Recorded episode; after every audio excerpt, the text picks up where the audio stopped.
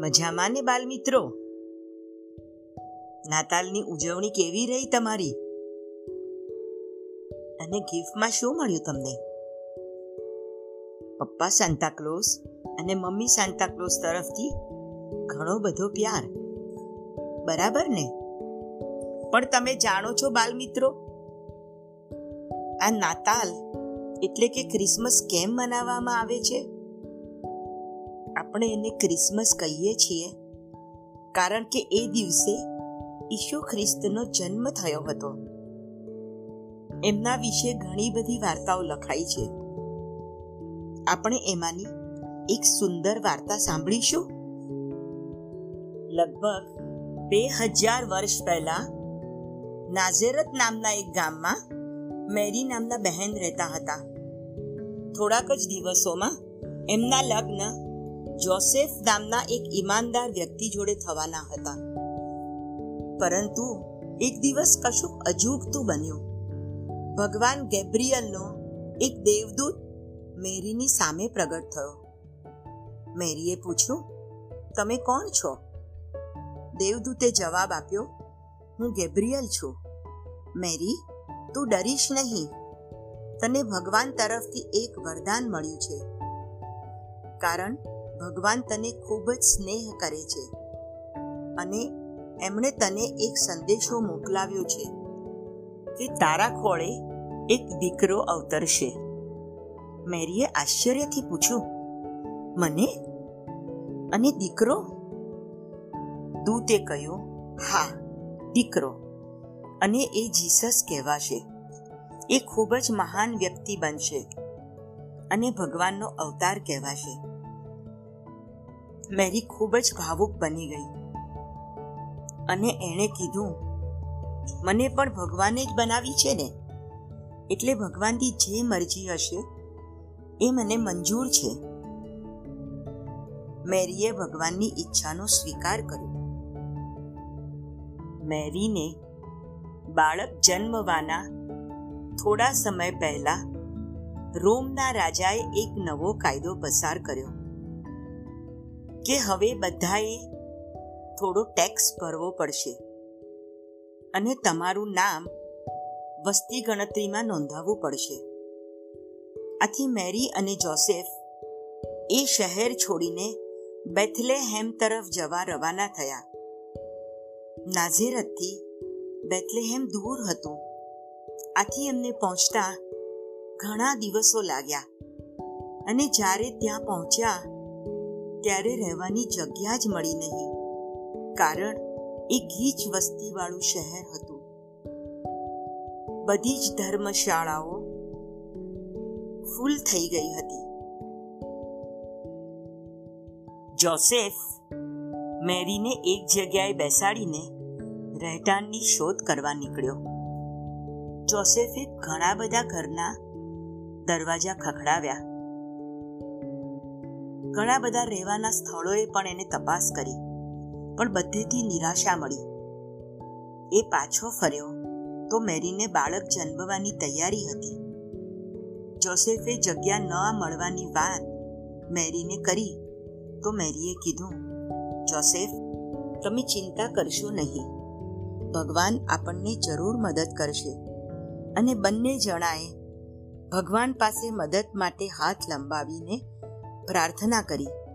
અને તમને ખબર છે, ભગવાનના વરદાનથી જ જન્મવાના એ બાળક માટે ના તો કોઈ મહેલ હતો કે ના કોઈ મોટું ઘર હતું.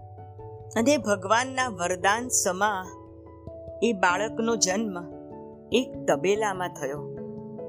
જોસેફે મેરીને માટે કૂણા લીલા ઘાસની પથારી બનાવી હતી. અને એ રાત્રે જીસસનો એટલે કે ઈશુ ખ્રિસ્તનો જન્મ થયો. અને એ રાત એક ખૂબ જ ઝગમગતી રાત હતી. તારાઓ એમના ખૂબ જ પ્રકાશથી ઝળહળતા હતા. બાળક માટે પારણું તો હતું નહીં, એટલે એને ગમાણમાં સુડાવ્યું ગમાણ એટલે ખબર છે બાળ મિત્રો જ્યાં ગાય અને ભેંસને ચારો નાખવામાં આવે છે.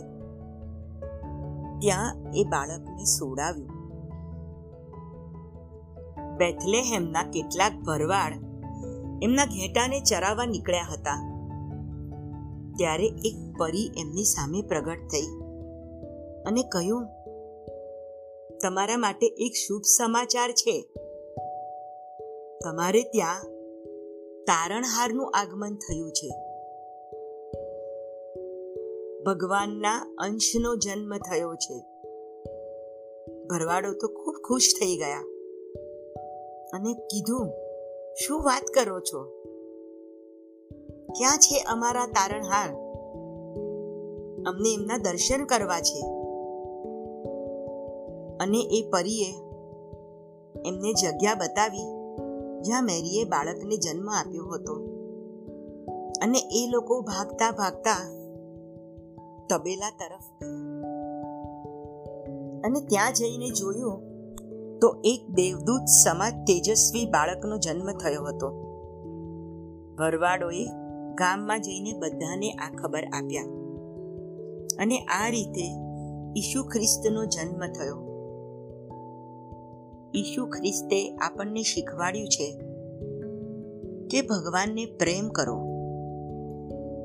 તમારા પાડોશીઓને પોતાના માનો અને એમને પણ પ્રેમ કરો. માફી માગતા શીખો અને માફી આપતા પણ શીખો. તમારા દુશ્મનને પણ પ્રેમ કરો અને તમારાથી કદાચ કાંઈ ભૂલ થઈ હોય તો ભગવાન પાસે માફી માંગતા સંકોચ ના કરશો. તમને ખબર છે, આપણે ક્રિસમસ ગિફ્ટ કેમ આપીએ છીએ? આપણે ક્રિસમસમાં ગિફ્ટ આપીને સામેવાળી વ્યક્તિ પાસે આભાર પ્રગટ કરીએ. જે લોકો તમારી જિંદગીમાં છે, તમારી સાથે સંકળાયેલા છે, એમને તમે કહેવા માગો છો કે તમે અમારા માટે ખૂબ જ મહત્વના છો અને તમે અમારી જિંદગીમાં છો એના માટે અમે ભગવાનનો અને તમારો આભાર માનીએ છીએ. ક્રિસમસની ગિફ્ટ એ પ્રેમ અને આદરનું પ્રતીક છે. પછી ગિફ્ટ નાની હોય કે મોટી હોય, એ મહત્વનું નથી. પણ તમે સામેવાળી વ્યક્તિનો આદર કરો છો. એના અસ્તિત્વનો તમારી જિંદગીમાં સ્વીકાર કરો છો. એ દર્શાવવાનું એક સુંદર સાધન છે. તો બાળમિત્રો, તમે પણ તમારા મમ્મી પપ્પા માટે, તમારા કાકા કાકી માટે, તમારા વર્ગ શિક્ષક માટે એક સુંદર ગિફ્ટ બનાવશો ને? તમે જાતે બનાવેલી એ ગિફ્ટ પછી ભલે એક સુંદર ચિત્ર હોય કે પછી કાગળ કામ કરીને બનાવેલી કોઈ સુંદર વસ્તુ. એ લોકોને એ ખૂબ જ ગમશે. અને તમે એમને કહી શકશો કે તમે આજ સુધી અમારા માટે જે કાંઈ કર્યું છે, એનો અમને ખૂબ જ આનંદ છે. એની અમને ખૂબ જ કિંમત છે. અને એના માટે અમે તમારા ખૂબ જ આભારી છે. મેં કીધેલી આ વાર્તા તમને ગમીને બાળમિત્રો? ઈશુ ખ્રિસ્તની ઘણી બધી વાર્તાઓ વાંચીને પછી તમને મજા પડે એવી એક વાર્તા મેં તમારા માટે શોધી કાઢી. તો પછી તમે બધા કામે લાગી જાઓ અને તમારા મમ્મી પપ્પા કે તમારા દાદા દાદી કે તમારા શિક્ષકો માટે જાતે જ કંઈક ગિફ્ટ બનાવો. અને એમને આપો. અને મારી આ વાર્તા જો તમને ગમી હોય ને, તો પછી મારા માટે શું બનાવશો? એક સુંદર હોડી પણ ચાલશે, કે પછી તમે જાતે દોરેલું એક સુંદર ચિત્ર. અને બાળ મિત્રો તમે તમારા મમ્મી પપ્પા માટે કે તમારા દાદા દાદી કે શિક્ષક માટે જે પણ કાંઈ બનાવ્યું હોય એનો ફોટો પાડીને અમને મોકલવાનું ભૂલતા નહીં, હા? અમને તમારી જાતે બનાવેલી એ બધી વસ્તુઓ જોવાનું ખૂબ જ ગમશે. આવજો બાળ મિત્રો અને તમારો પણ ખૂબ ખૂબ આભાર. આટલી સરસ રીતે શાંતિથી વાર્તા સાંભળવા માટે.